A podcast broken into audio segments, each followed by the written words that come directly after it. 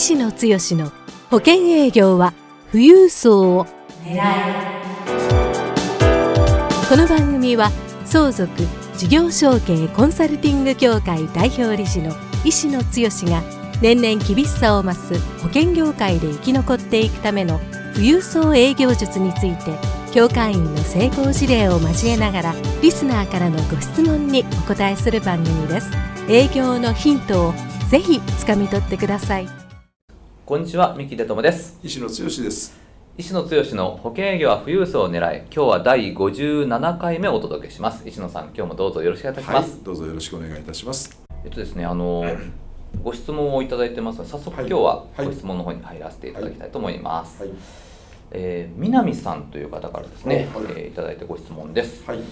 えー、事業承継のために株価を下げる会社や、はい、後継者がいないために会社を数年後に畳む会社に直面しても、対策が分かりません具体的な方法を教えてくださいというご質問です。なるほどですね。はい。はい、具体的な方法ですね。そうですね。はい。えー、ポッドキャストのこの限られた時間で、どこまで、えー、端的にねお伝えできるかというできるだけ南さんがあ聞きたい情報をご提供したいと思います。はい。そうですね。あの、はい、まあ。まあ、中小企業で後継者がいないっていうのは、まあ、今すごい問題になってるんですけども、うん、あの石野さんもこれ実際に事業承継のコンサルティングをされてる中で、ねはい、今どういうふうな現場では現状になってるのか、はいはい。まあ、で解決策を、うんはい、教えていただければ、ね、あの客観的な事実としては、うん、中小企業庁の、まあ、データというか発表の部分で、まああまあばっくりとですけどね大枠で見ると中小企業の数というのは大体400万社ぐらいかなというふうに、はい、見れてるんですけども、うん、そのうちの、えー、10年後にですね、うん、えー、70歳を超える経営者、はの数というのが400万社のうちの250万245万人ぐらいと。で、そのうちのですね、うん約半分の127万社ぐらいが後継者を見ていると。だからそれだけ、えー、少なくとも全体の400万のうちのですね、うん、えー、半分を超える企業は、うん、少なくとも10年以内の事業承継の問題に直面しているということですから、はい、法人の営業をするもしくは法人の経営者の悩みごとに、まあ、入っていくとすれば事業承継というのは非常に大きなテーマですよね。はい、そんな前提の中の南さんのご質問というのは、えー、実際株価を下げたりえー、下げるための会社とか後継者がいない会社に数年会社をがいないために会社を数年後に畳む会社に直面する、えー、どうしたらいいかですよね。ここはもうあの後継者がいる場合と、えー、いなくて、えー、畳むもしくは畳む以前にですね M&A 等で、えー、まあ会社を買い取ってもらうっていう選択肢があると思いますけども、はい、まずあの後継者がいる前提でお話をする、はい、まあそうでなかったとしても何から始めるか南さんとしては、えー、何がポイントかっていったら事業承継に問題を抱えた方にどういう現状の問題点があるかそれを知るために何をする必要があるかって言ったら、はい、えー、まずはやっぱり決算書財務の内容が分かる。で我々の事業承継戦略ナビゲーター養成講座というかですね、うん。はい、えー、うちの、まあ、一番コアになるコンテンツの部分としてはその決算書3期の決算書をお預かりして図解3期 PLBS という形で、えー、御社の会社の財務内容がどうなって、うん、で、えー、会社が儲かれば儲かるほど資本金1000万で始まった会社が、利益が毎期税引き後に何百万何千万、うん、えー、場合によっては億単位で出てる企業企業が、えー、非常に、えー、利益が出て自己資本が上がる。それが株価に直結するということになりますのでその関係性を自分でまず理解する。分析できる力を持つ、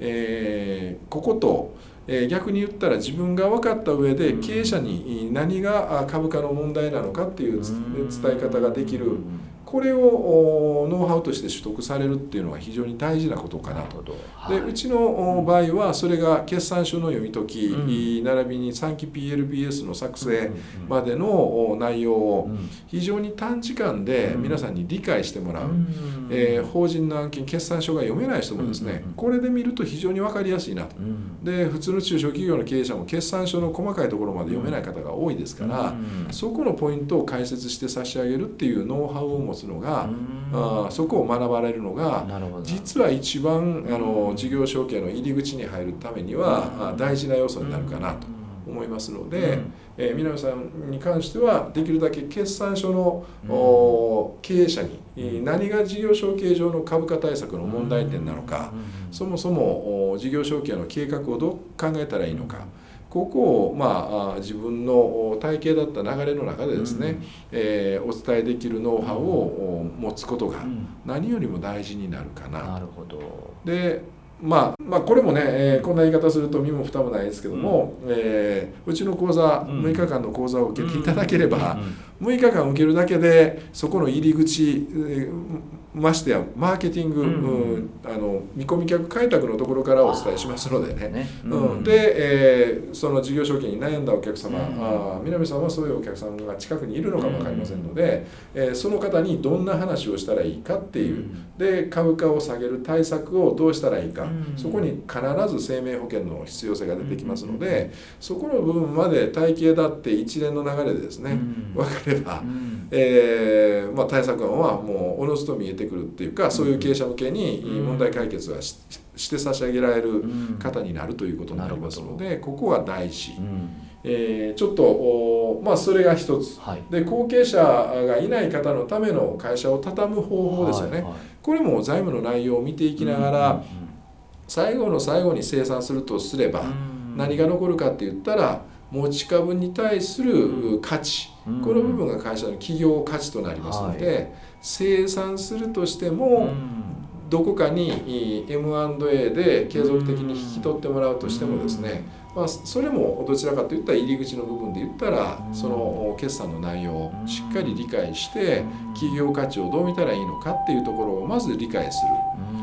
で、え後継者がいない場合はあ会社の畳み方をどうしたらいいかっていうところですね。なるほど。うん、ここも実は、うん、まあ修行の先生方は我々パートナーにいますけども、はい、そういう方々をパートナーにしながら、うん、具体的な案件があれば、体系だってこういう流れで考えたらいいですよというところも我々の境界っていうかですね講座の受講生は見えてくる。だから畳むのか、もしくは最近はやっぱり日本の中小企業がそうやってどんどん会社を畳んでいくっていったら日本の経済が発展しない、そこの部分で我々の非常に社会貢献の意義が大きくなってますけども、え後継者がいない場合であればですね、えー社外にその会社を引き継いでもらうべく M&A の相手先を、まあ、うまく見つけてくる、えー、そういうような我々事業承継の講座は後継者がいる前提の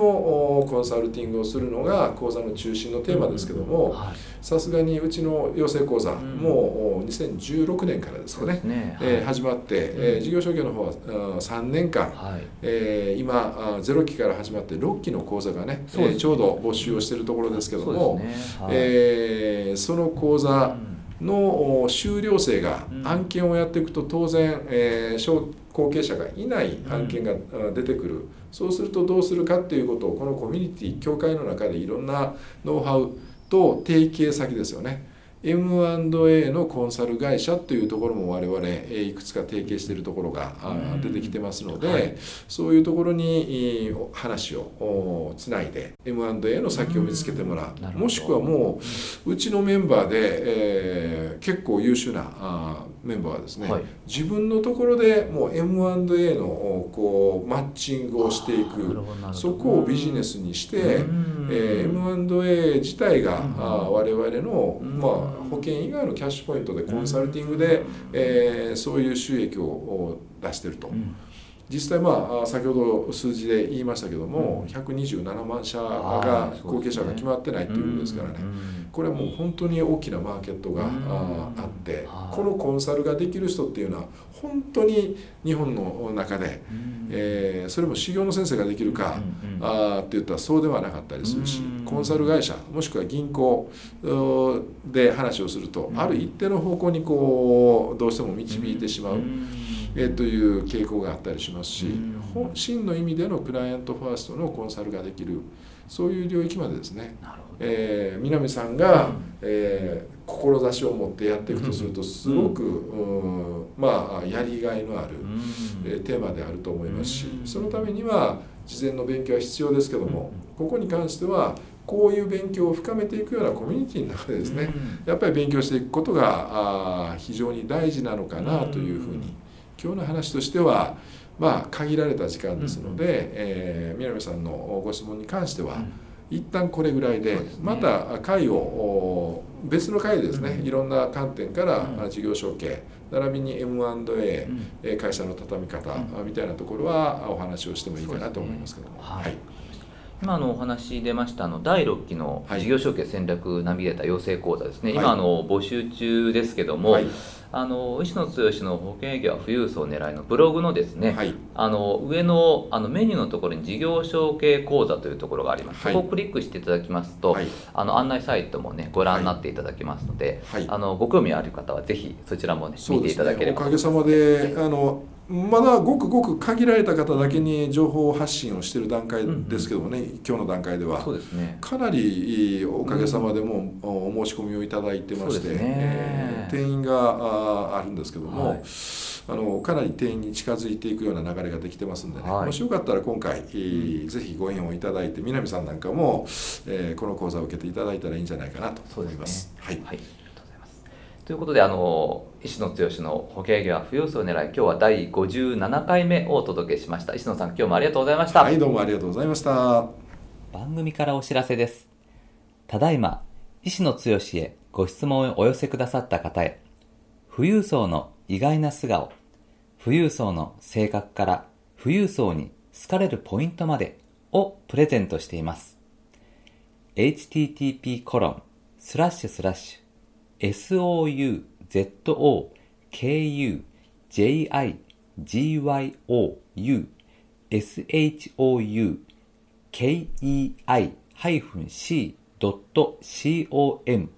スラッシュ pc スラッシ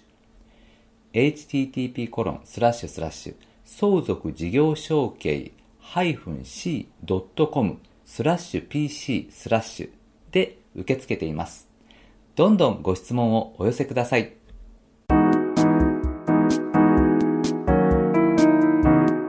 今回の番組はいかがでしたか？番組では医師の強への質問をお待ちしております。保険営業は富裕層を狙えで検索していただきこの番組のホームページからご質問をお寄せくださいそれでは次回の番組を楽しみにお待ちください。